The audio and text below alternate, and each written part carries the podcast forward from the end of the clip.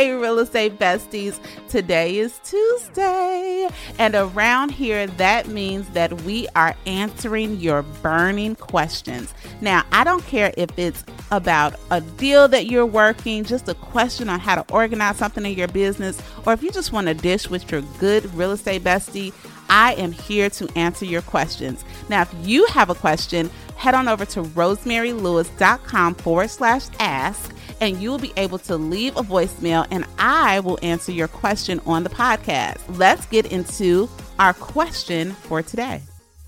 Hey, besties. Okay, for today's question, we are going to talk about something that we hear often this time of year, and that is how to choose a new broker.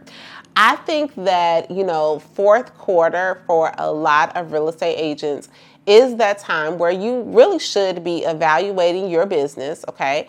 Looking to see what has gone well and what are your areas of improvement. And I think that it's very natural for us to just reevaluate our relationship with our brokerage firm, wherever we are hanging our license, to see, okay, is this still a good fit for me? And there's absolutely nothing wrong with that. I think that it's a very healthy cycle, because too often, I think that sometimes we will find ourselves complacent, and because we are not excited to change. Change is usually never really that fun, because we are creatures of habit, that you may continue to stay in a space that is no longer serving you. But I also, here's a word of caution, especially when it comes to brokerages. I think that it's very important to really have realistic expectations on what a broker should provide you. And then you just fill, you fill in the gaps from there. So very first things, I'm going to talk to my newer real estate besties. First of all, because I see a lot of movement. I even moved brokerages 4 times my first year. And I have no shame in that, because listen, I'm married to one man, his name is Corey Lewis. So if something else wasn't working out, then that's, you have the ability to move around, right? And I've even had people that felt nervous because they think that the people that work with you or are going to work with you are going to do so because of the brokerage that you are with. And I'm just here to tell you, baby, you are the prize, okay? I think I've been with my same broker now, with eXp Realty, since 2018. And I think my clients know that because they have seen that same signage. But if tomorrow, for whatever reason, eXp was no longer a good fit for me, I have branded myself. I have shown up and shown value in who Rosemary is. And even before I had one client, that was my goal. So I don't want you to feel like you can't leave, or, there's going to be a whole lot of weight associated with your brokerage firm, because quite honestly, some of your clients don't even really know who you work with in the beginning. That's number one. However, I do think that we have to have a realistic expectation, because I've been to a boutique 100% brokerage. I've been to, the big box companies. And this is what I have come to understand, is that you can be successful at any of them and you can suck at any of them. That's truly and honestly. And a lot of times I see newer agents come into the business thinking that the broker-agent relationship will mirror a manager-employee relationship. And that honestly is just not the way that it goes in real estate. You are very much a business owner. You now own your own business. No one's going to, hold your hand and take you through every step. Now, do you want to be a part of a firm that is supportive and has the tools and resources already in place, where you can plug and play, who to go to when you have an issue, there's no guesswork? Absolutely. But the thing is that you have to be the one who's going and doing the doing. And I know that, this time of year, we can have agents that, if we're really sitting down and being honest with ourselves, we didn't give our business everything. And maybe it's just our perception wasn't what we thought it was. Changing a broker is not going to fix that, right? I think experience is what fixes that, where you understand what you have to put into the business. But let's talk about it. You've made the decision. I'm open. So what are some of the things that I need to look at? Now, obviously you want to look at the numbers, okay? Like I said, I've been to the 100% brokerage. I've been to brokerages that charge like a monthly desk fee and all of these different things. I believe that someone is a producer. Like, I don't want to go to a place and nickel and dime it, but you definitely have to see fiscally, does it make sense? Okay. What are the benefits of me being here? And can I achieve what I'm looking to do when I go somewhere else? I was talking to one of my real estate besties who started off at a brokerage, one of these local big name brokerages. And I mean, she's killing it. She's a rock star.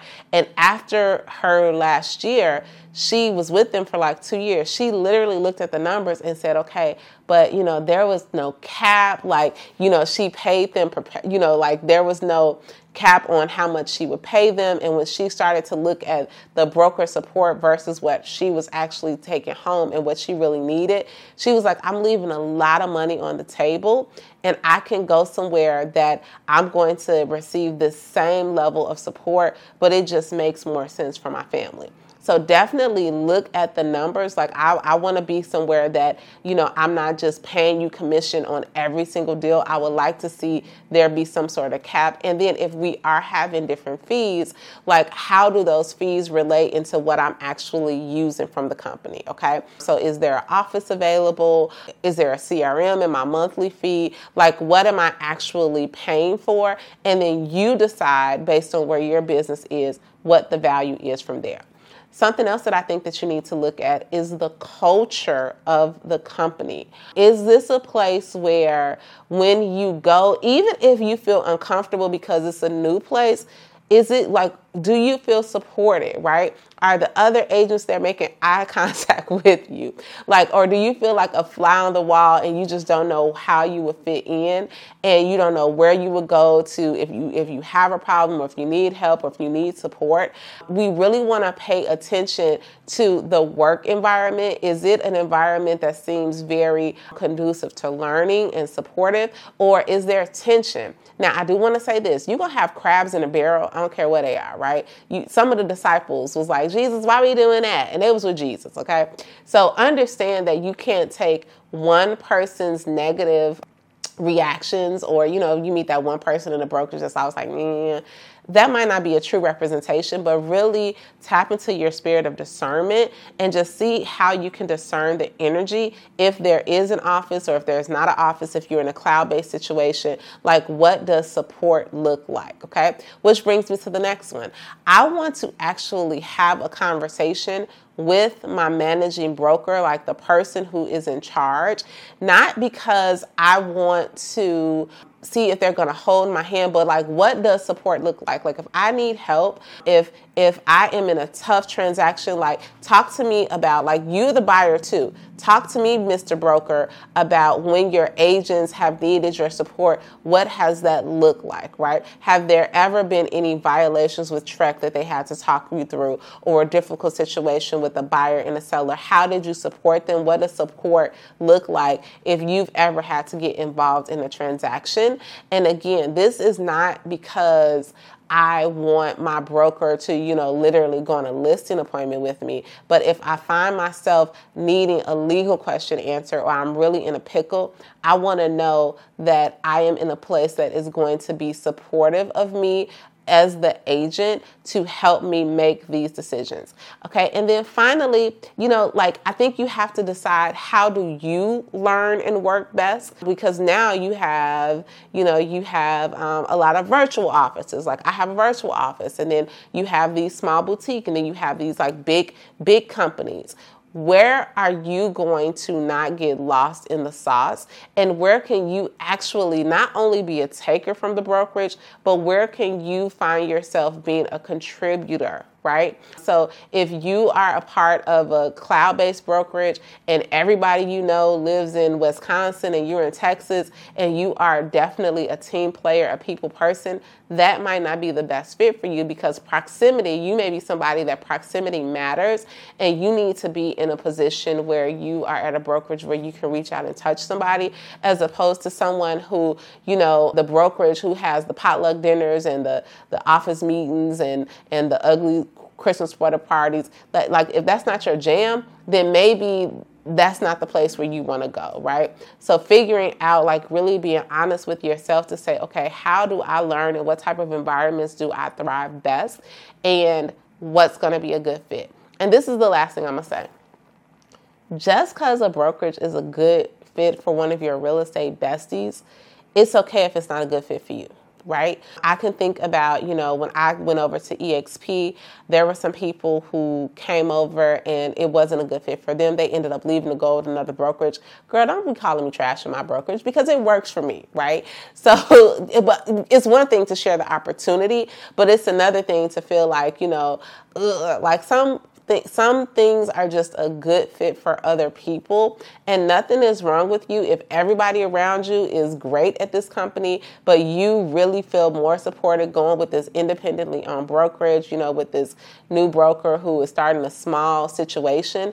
If that is where you know you are going to thrive, then go for it. Again, I know people who kill it at big places. I know people who kill it solo. I know people who kill it in boutique. And I know people who struggle in all of those. So just really think through some of these things and make the best decision for you. And then if you dip your toe in the water and it really isn't a good fit, it's really easy to make a decision to try someone new. So I hope this was helpful. If you ever have a question or if you ever want to talk a little bit more deeper about eXp Realty, because that is the brokerage that I'm a part of, go ahead and slide into my DMs on Instagram, Rosemary the Realtor, and then we can explore if you think it's a good fit for you. And I promise, if it's not, you are still going to be forever my real estate bestie, and I'll talk to you soon. Bye.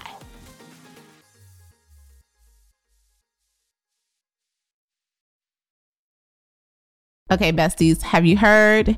We have a private Facebook group. Yay! Look, cue the confetti because we are over here growing the real estate bestie community with our Facebook group. So I want you to hop on over to rosemarylewis.com/Facebook so that you can join it, because guess what? That's what we're missing. We are missing you, and we are waiting and welcoming you with open arms. So let's talk about what you can get. We are going to develop relationships with other peers in the industry. We're going to support and encourage each other and give valuable resources, just a sounding board where we can grow our businesses together. So again, head on over to rosemarylewis.com/Facebook and get in the real estate bestie community today.